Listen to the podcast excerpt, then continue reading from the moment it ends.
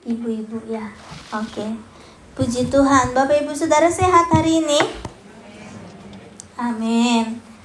Saya bawa Alkitab ya, Bapak Ibu Saudara. Biasanya pakai handphone supaya kelihatan kayak pendeta, saya bawa Alkitab. Oke? Oke. Um, saya percaya kalau hari ini kita memilih datang ke rumah Tuhan karena kita tahu penting untuk bertemu dengan Yesus. Amin. Amin. Iya, begitu ya. Kalau saya ngomong dijawab, direspon gitu kan, supaya bahagia. Oke. Kita berdiri, kita buka Lukas 19 ayat 1 sampai 10. Ada yang sudah hafal?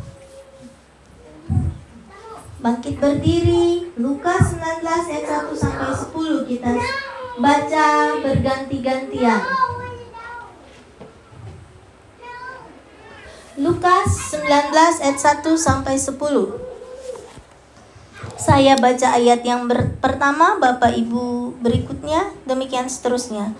Zakeus, Yesus masuk ke kota Yeriko dan berjalan terus melintasi kota itu.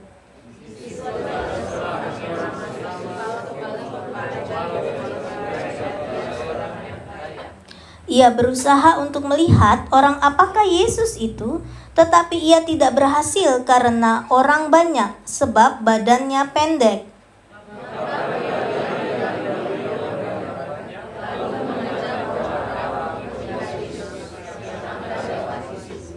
Ketika Yesus sampai ke tempat itu, ia melihat ke atas dan berkata, "Zakius, segera turun, sebab hari ini aku harus menumpang di rumahmu."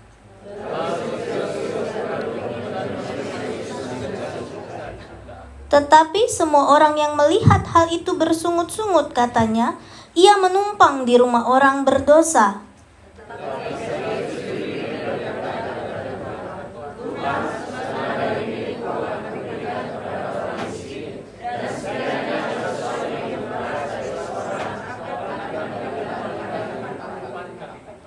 Kata Yesus kepadanya, "Hari ini telah terjadi keselamatan kepada rumah ini, karena orang ini pun anak Abraham.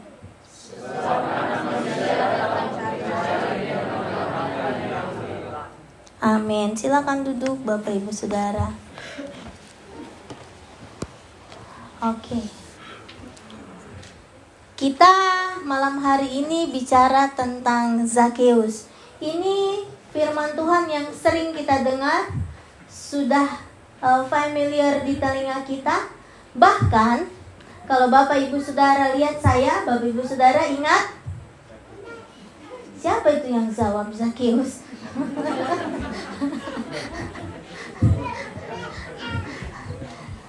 Tapi waktu saya kecil saya sangat confident nyanyi lagu ini, ya kan? Uh, karena saya memang gak merasa saya kecil gitu. Saya tidak merasa saya pendek. Sampai saya SMP baru saya sadar bahwa saya pendek ketika berbaris di uh, upacara bendera lencang kanan gerak. Kok saya lencang kanan ke atas? Kok yang sebelah sini turun? Gitu ya. Di situlah saya baru sadar. Jadi waktu sekolah minggu asik-asik aja nyanyi. Sakius orang pendek kecil betul dia dia naik pohon ar pantesan teman-teman saya waktu itu udah ngeliatin saya ya gitu nah Oke, firman Tuhan malam hari ini temanya begini. Contain. Containnya itu uh, pakai nt di belakang. Contain. Artinya penuh, berisi gitu ya. Nah, ini yang kita mau pelajari malam hari ini. Bagaimana kehidupan kita di dalam Kristus menjadi contain, penuh merasa tidak perlu apa-apa lagi selain Yesus. Gitu. Matanya jangan begitu dong. Bu, saya masih perlu uang. Bu, saya masih perlu kerjaan. Bu, saya masih perlu anak. Bu, saya perlu jodoh. Bu, saya perlu wah banyak sekali. Tetapi kalau kita sudah ada di dalam Kristus, Kristus ada di dalam kita, maka hidup kita merasa penuh. Ya, kita perlu tetapi kita merasa tidak perlu mengejar sebegitu kerasnya karena ada Kristus di dalam hidup kita. Ini namanya contain, penuh. Begini Bapak Ibu Saudara. Ada orang yang bilang bahwa harta bukan segala-galanya. Ada yang setuju? Nggak apa-apa yang setuju cuma satu nggak apa-apa. Yang lain nggak setuju nggak apa-apa. Bebas. Enak aja ibu. Saya tambahin deh. E, harta memang bukan segala-galanya, tetapi tanpa harta kita bukan apa-apa. Jaelah.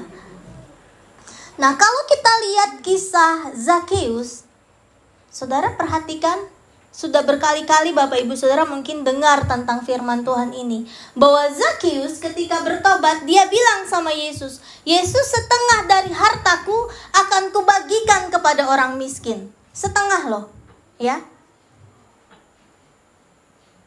Jadi begini Bapak Ibu Saudara, siapa di sini yang kalau bill datang, bill gas, bill rumah, bill water ya, datang, kita terus lihat uh, bank account kita dan kita rasa jangan dulu bayar lah udah cantik nih jumlah rekeningnya 500000 5000 kalau diambil 200 jadi 5880 nggak cantik lagi.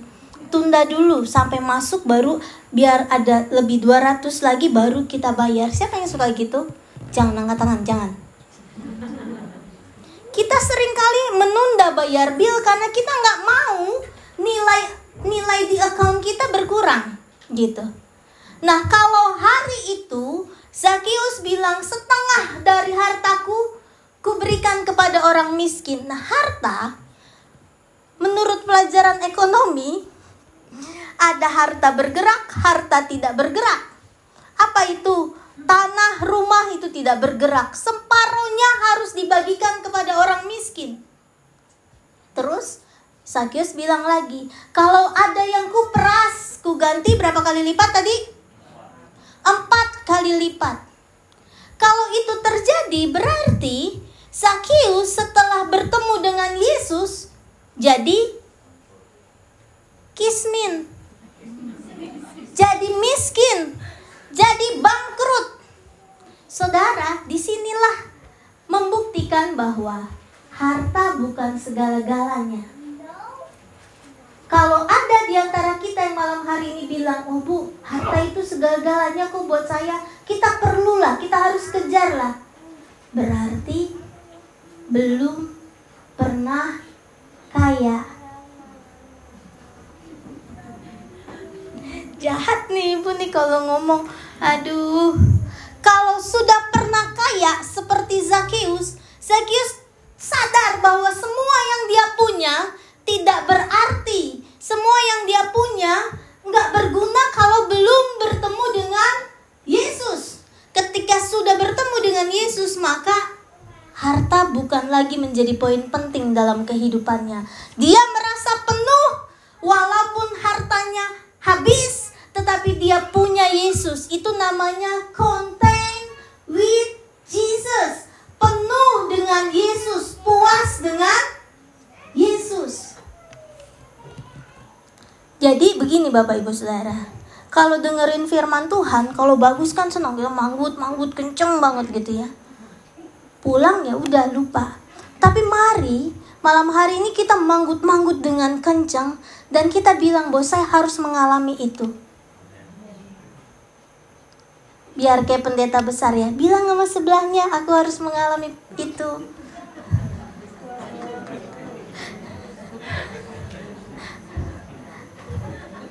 Emangnya pendeta besar aja yang boleh ngomong gitu ya kan? Pendeta Zakius juga boleh. Jadi gini di kisah ini Zakius berlari mendahului orang banyak jadi begini, di ayat yang ketiga, coba Pastor Lin lihat ayat 3. Ia berusaha untuk melihat orang apakah Yesus itu, tetapi ia tidak berhasil karena orang banyak sebab badannya pendek. Ketika kita datang ke rumah Tuhan, kita berusaha untuk bertemu dengan Yesus seperti lagu tadi terakhir sebelum firman bertemu muka dengan ya saya udah bilang kan saya itu Ruth Sanaya tenggelam di dalam. Nah ya udah sampai situ aja. Di Ruth Sanaya marah bertemu muka dengan muka. Nah, ini yang sah, saya nggak janjian ya sama Pak Agung ya lagunya ya. Jadi Sakius ini ada pada posisi dia punya segalanya, dia punya jabatan. Kalau di Alkitab bahasa Inggris di situ dibilang uh, officer, eh chief tax officer. Jadi dia kepala pemungut cukai, kepala departemen pajak. Dia punya jabatan, dia punya harta, tapi dia berusaha bertemu dengan Yesus, melihat Yesus. Saya percaya malam hari ini yang datang karena mau ketemu sama Yesus. Amin. Amin aja walaupun ada yang gak enak udah diteleponin. Ada yang gak enak udah ditanya-tanya kok nggak ibadah kok nggak ibadah ya udah ibadah aja. Ada yang ya daripada di rumah bengong ya udah.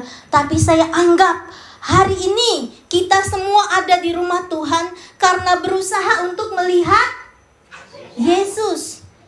Bertemu dengan Yesus. Ada kalanya Yesus menghampiri kita. Kita lagi diam, Tuhan sentuh berurai air mata kita. Ada kalanya kita sedang jalan sendirian, Yesus menjamah kita. Kita bertemu dengan orang yang menceritakan Yesus. Ada kalanya Yesus mau kita datang kepada Yesus. Seperti Zakheus, cari, berusaha melihat Yesus. Nah di ayat yang keempat, di situ dibilang Zakheus berlari mendahului orang banyak. Siapa yang hari ini datang ke gereja terlambat? Jangan angkat tangan, jangan, jangan, ya.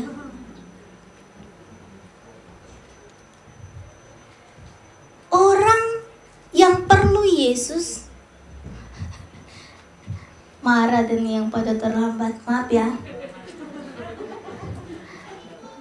Ini sih ditulis mendahului kan semua hal tuh harus ada yang kita kambing hitamkan ya seperti Adam mengkambing hitamkan Hawa Hawa mengkambing hitamkan ular. Ular ya udahlah pasrah. Tapi ya semua iblis itu sudah kita makan kan? Ular babi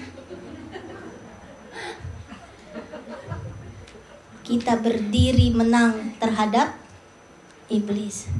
Jadi di sini jangan marah Bapak Ibu Saudara, karena ini harus disampaikan. Orang yang mau hidupnya dipenuhi oleh Kristus harus berlari mendahului orang banyak, memanjat pohon ara untuk melihat Yesus yang akan lewat.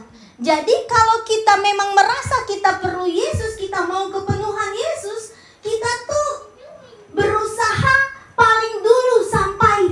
kaki Yesus, paling dulu melihat wajah Yesus, paling dulu sampai di pelataran Yesus. Di pelataran rumah Tuhan. Bukan karena kita pelayanan, tapi karena kita tahu bahwa kita perlu duluan memandang wajah Yesus walaupun Yesus belum hadir walaupun Yesus belum sampai. Jadi di tengah kerumunan orang banyak ini, Zakius lari duluan, kemudian dia naik pohon ara, dia tungguin sampai Yesus lewat di bawah pohon ara itu yang Tuhan mau. Jadi Tuhan tuh bukan mau engkau pelayanan di atas, nyanyi, main gitar, main drum, menari, singer WL bukan itu. Yang Tuhan mau adalah engkau Mau engkau tugas enggak, mau pelayanan atau enggak, engkau paling dulu sampai di rumah Tuhan. Engkau paling dulu nungguin wajah Tuhan. Itu yang Tuhan mau. Bahkan di tengah kalau di Alkitab bahasa Inggris di situ dibilang crowded gitu ya. Dia terus lari duluan, naik untuk pertama kali lihat wajah Yesus. Jadi kalau tadi kemudian kita nyanyi bertemu muka dengan muka. Jadi Tuhan itu rindu mukanya lihat muka kita. Seperti di sinetron gitu loh. Jatuhin buku, ambil berdua.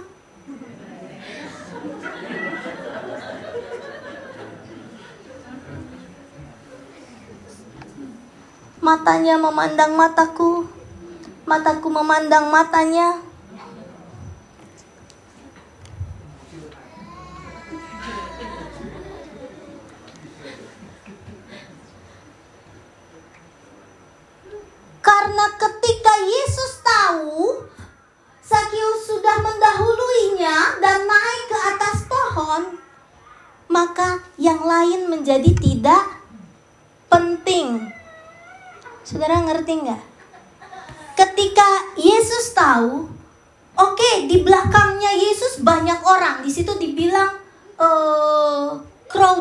Gitu, situasinya crowded. Jadi kalau saat itu Yesus uh, mencalonkan diri jadi gubernur, jadi apa udah pasti menang deh. Pengikutnya banyak di belakang gitu kan.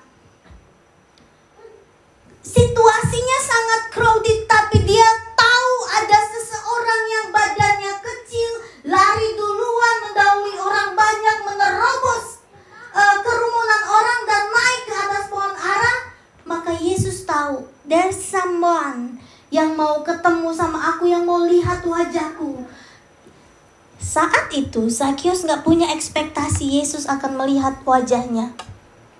Petrus yang pengen lihat wajah Tuhan. Oh kayak gitu Yesus. Nampaknya kayak gitu muka kau Yesus. Oke. Tapi ketika Zakius lihat wajah Yesus, otomatis Yesus juga tahu ada yang ngeliatin. Yesus juga balik memandang ke arah Zakheus. Dan Yesus bilang begini, Zakheus turun. Aku mau menumpang di rumahmu ayat 6. Zakheus turun. Aku mau numpang di rumahmu. Di ayat 6 di situ dibilang apa? Zakheus segera turun dan menerima Yesus dengan sukacita. Saudara, ketika Yesus memandang ke arah Zakius dan bilang, Zakius, turun. Terus Zakius bilang, enggak ah Tuhan. Kalau saya turun, Tuhan tahu loh saya pendek. Kalau Zakius, uh, kalau saya turun, terus Tuhan mau main ke rumah saya, Tuhan nanti minta uang saya lagi. Uang saya banyak banget loh. Harta saya melimpah loh. Kalau saya turun, engkau akan dikecam oleh banyak orang ini loh bahwa engkau mau menumpang di rumah orang berdosa. Kalau saya turun Tuhan, mungkin orang-orang akan timpahin saya. Saya seorang yang suka memeras, memungut cukai lebih banyak daripada yang seharusnya. Maka Sakius di atas saja, nggak usah Tuhan di sini aja nggak apa-apa. Saya suka kok naik-naik, hobi saya naik-naik pohon gitu ya. Turun di sini artinya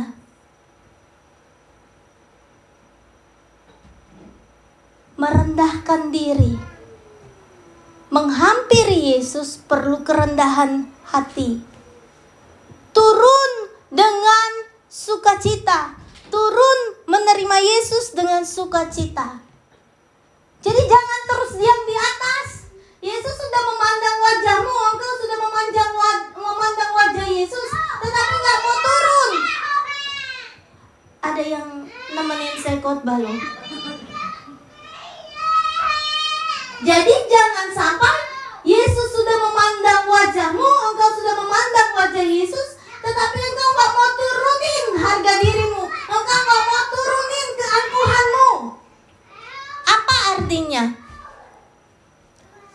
Semua bayi kan kalau ibu Debi khotbah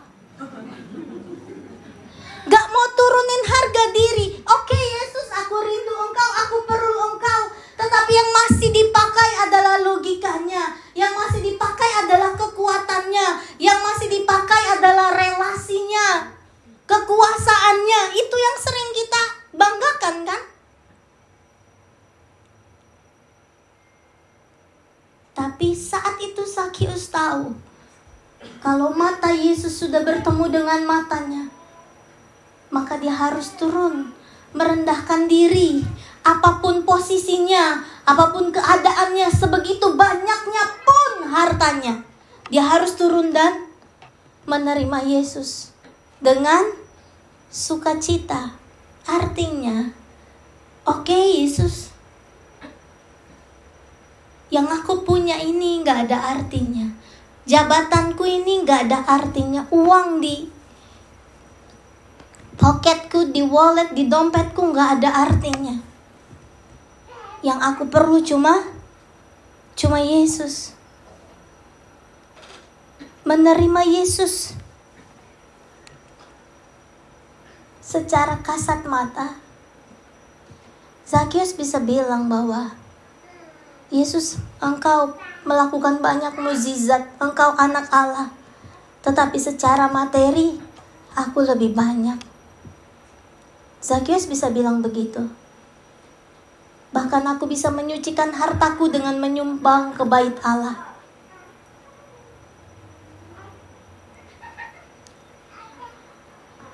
Tapi kalau orang yang mengerti bahwa dia harus penuh dengan Kristus, maka akan menyadari bahwa semua yang dipunya, masa lalu yang begitu megah, kedudukan saat ini itu bukan segala-galanya. Banyak saudara, orang ketika baru sampai di Australia yang diingat adalah, oh saya dulu di Malaysia, manajer. Oh saya dulu di Indonesia, manajer. Di Australia, Pigi kobong.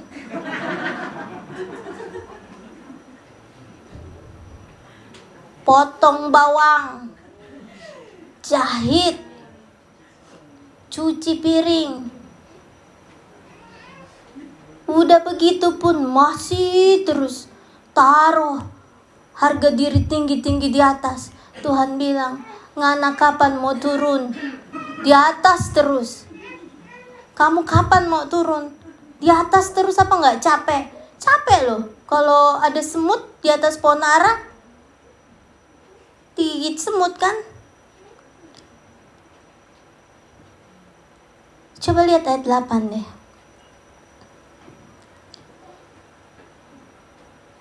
Zakius bilang, Tuhan setengah dari milikku kuberikan kepada orang miskin, kalau ada yang kuperas akan kukembalikan empat kali lipat ini orang yang konten, yang penuh. Dia merasa bahwa aku kehilangan semua hartaku pun it's nothing karena aku sudah punya Yesus. Kalau sudah punya Yesus artinya punya segala-galanya. Percaya nggak sih Bapak Ibu Saudara? Kalau sudah punya Yesus kita punya segala-galanya. Amin. Berarti berani ya.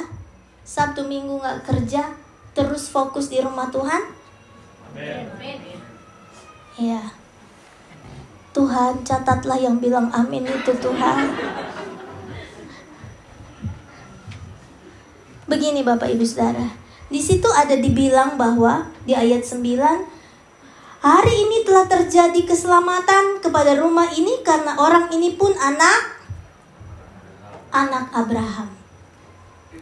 Bapak Ibu Saudara, tokoh Alkitab. Saya mau bahas ini sedikit. Tokoh Alkitab yang hidupnya konten, penuh dengan Allah, penuh dengan Roh Kudus, penuh dengan Tuhan, penuh dengan Yesus Kristus. Salah satunya adalah Abraham. Saya bahas sedikit. Abraham itu suatu saat disuruh sama Allah pergi sana keluar dari Ur Kasdim ke tanah Kanaan. Dia pergi kan? Dia bawa istrinya, dia bawa keponakannya, dia pergi. Taat. Kenapa taat? Karena dia percaya Tuhannya akan mencukupi. Tuhan akan menghantar kepada tempat yang baik yaitu kah? Kanaan. Siapa di sini yang merasa waktu mau pergi Australia bilang, "Tuhan, jadikan Australia tanah Kanaanku." Sama nih. Abraham waktu dibilang pergi dari Ur Kasdim ke tanah kanan, dia pergi. Dia percaya dengan janji Tuhan, dia taat sepenuhnya. Tetapi ketika dalam perjalanan temannya, terpaksa dia berbohong kepada raja, salah seorang raja, dia bilang bahwa istrinya adalah adiknya, bukan istrinya. Bapak Ibu Saudara tahu kisah ini ya? Bohong. Kenapa? Supaya aku selamat, Sarah. Kamu ngakulah sebagai adikku. Bohong-bohong putih, bohong-bohong halus. Nggak ada bohong putih ya? Baik clean apa? Pemutih, whitening. Nggak ada bohong putih. Terus sampai ketahuan kamu kenapa menipu? Oke. Sesuatu yang buruk terjadi, Tuhan marah. Nggak, ya udah, oke. Oke, oke. Tuhan kita maha pengampun. Kemudian ketika Allah bilang sama Abraham, Abraham kamu akan punya keturunan seperti pasir di langit dan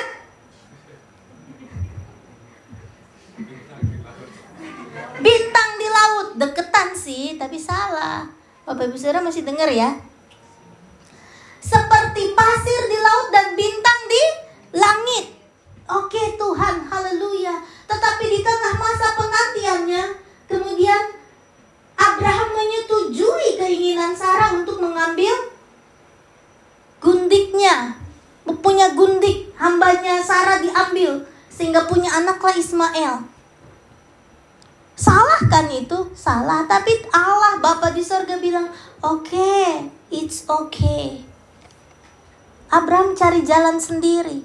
Awalnya dia merasa dia konten dengan Allah, dia percaya keluar dari Ur Kasdim ke Kanaan. Tapi di tengah perjalanan mengalami kejatuhan, kejatuhan. Allah Bapa di sorga masih bilang, it's okay. Setelah mengalami bahwa dia jatuh nih, Tuhan tolong lagi. Udah salah nih, Tuhan ampuni lagi. Sudah tergelincir nih, Tuhan masih kasih kesempatan lagi Tuhan baik ya. Iya baik. Itu yang membuat ketika Abraham dikasih anak Ishak. Terus Bapak di sorga bilang, Abraham persembahkan Ishak sebagai korban bakaran. Nggak pikir panjang lagi. Oh iya Tuhan, dia bawa itu anaknya. Ditaruh di atas batu, dijadikan korban bakaran. Kenapa dia berani? dia tahu bahwa orang yang konten penuh dengan Tuhan, penuh dengan Kristus. Dia percaya kalau ini anak dibunuh jadi korban bakaran, Allah di surga akan kasih lagi anak. Itu namanya konten. Kenapa Abraham bisa ngambil keputusan sebegitu hebat, Gak pikir panjang, kasih aja kasih. Dia tunggu Ishak lahir tuh sampai 25 tahun loh. Ada yang menunggu janji Tuhan sampai 25 tahun? Belum kan? Dia lakukan aja. Kenapa? Karena dia merasa dia sudah mengalami taat, jatuh, jatuh, jatuh, jatuh. Oke, nggak ada cara lain. Sekarang walaupun yang diminta itu adalah harta terbesarnya yaitu anak yang sudah diinginkan selama 25 tahun. It's okay. Persembahkan juga buat Tuhan. Dan ketika dipersembahkan, Tuhan gantikan dengan domba yang terjerat di semak-semak. Gini Bapak Ibu Saudara.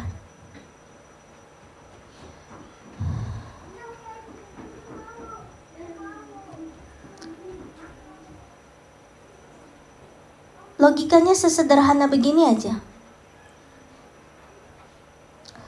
Kita harus percaya kalau kita memiliki Yesus, kalau kita memiliki Tuhan dalam kehidupan kita, kalau Allah bertahta dalam kehidupan kita, bahwa kita punya segalanya. Amin. Sesimpel ini loh saudara.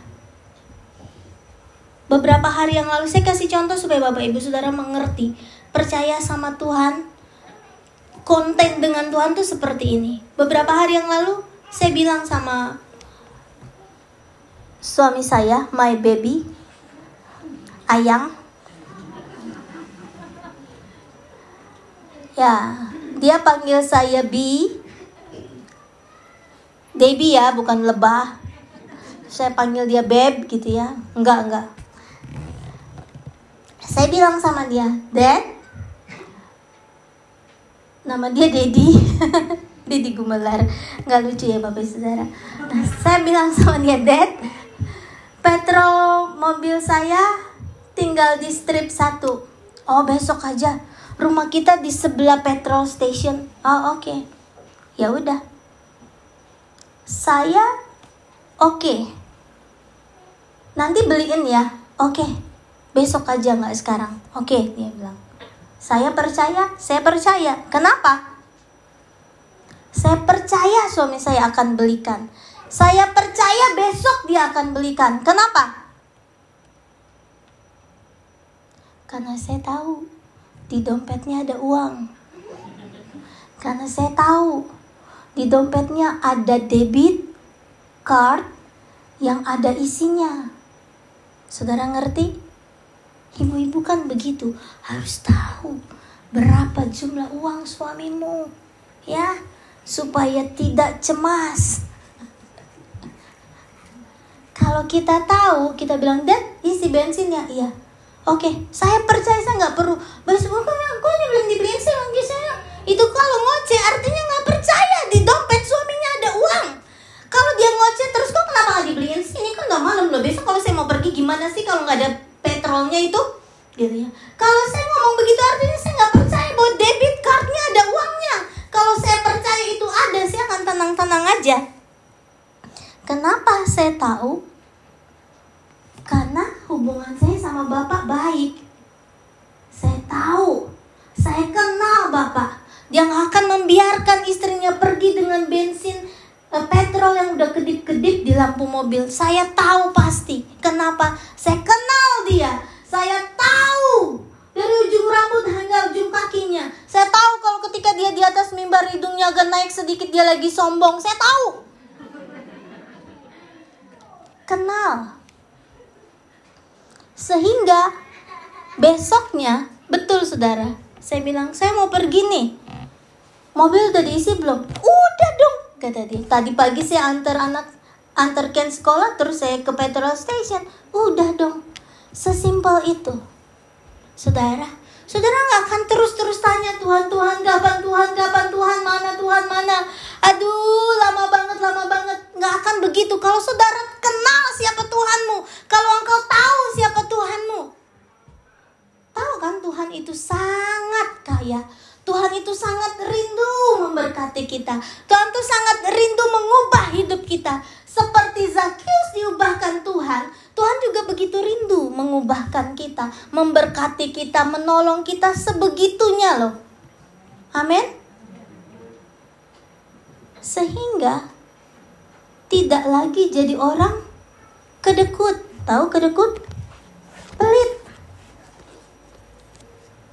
Orang yang sudah bertemu dengan Tuhan itu nggak pelit lagi, nggak kedekut lagi, nggak hitung-hitungan lagi sama Tuhan, nggak takut lagi Tuhan tidak memberkati, nggak takut lagi Tuhan meno tidak menolong. Kenapa?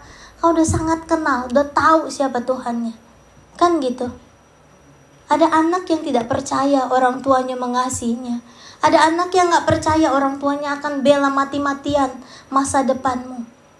Ada orang tua yang nggak percaya saudaranya akan tolong. Ada jemaat yang nggak percaya gembalanya akan tolong. Ada gembala yang nggak percaya sama jemaatnya. Ya emang begitulah hidup. Tapi kita mesti mengerti hari ini. Kalau engkau sudah percaya sama Tuhan. Tuhan tuh semudah itu memberikan segala kasih karunia-Nya. Saya sering kali bilang, kalau nyawa aja sampai dikasih buat saudara dan saya, apalagi isi dunia ini kan. Tapi Tuhan mau kita turun dulu dari pohon ara itu kita turun dulu merendahkan diri. Lupakan dulu tuh masa lalu lupakan dulu tuh uang yang banyak, lupakan dulu tuh rumah yang bagus, lupakan dulu tuh status bahwa eh Aku PR di sini. Kamu siapa? Nanti nggak balik-balik ngomong begini terus kan capek sudah. Oh, protection visa ya? buka PR. Oh, salam ditolak atau ditolak.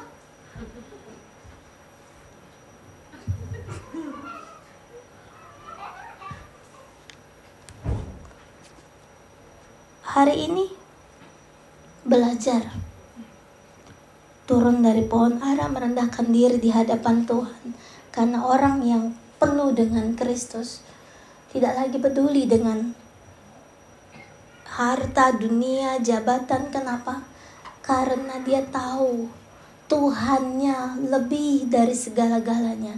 Tuhannya sekali jentik kalau mau kasih, kasih semua. Enggak merasa. Saudara, enak tuh jadi orang begini. Saya selalu ajarin anak-anak muda di sini begini. Yang enak tuh jadi orang begini loh. Lihat orang pakai sepatu uh, keren misalkan. Pakai baju bagus misalkan. Wah bajunya keren, wah sepatunya keren sampai waktu musda kemarin suami saya dipaksa supaya pakai sepatu LV ya sama gembala saya pakai Krisno pakai dia pakai saudara ya terus dia harus gini-gini supaya orang lihat sepatunya LV gitu ya. Terus saya waktu itu bercandain di rumah pakai yang berduri-duri. Kayak Hotman Paris ya semuanya dikasih juga ya saudara. Suruh pakai yang berduri-duri sama saya dia nggak mau. Nah saudara adalah lebih indah di hati kita kalau kita bilang orang itu pakai sepatu LV ya orang itu pakai sepatu agak gajian cian ya. Itu mereknya susah banget namanya disebut ya saudara yang sepatu Hotman Paris berduri-duri itu. Tapi akan lebih bahagia kalau kita bilang saya bisa beli itu. Tapi saya nggak mau aja karena saya tahu ada yang lebih penting dari sekedar sepatu. Saya bisa loh beli mobil terbaru tapi saya nggak mau aja karena saya tahu ada yang lebih penting dari itu. Saya bisa loh beli rumah yang bagus tapi saya nggak mau aja karena saya tahu ada yang lebih penting dari itu yaitu apa meluaskan kerajaan Allah di muka bumi daripada memaksakan apa yang kita tidak punya untuk status di Facebook, Instagram, TikTok.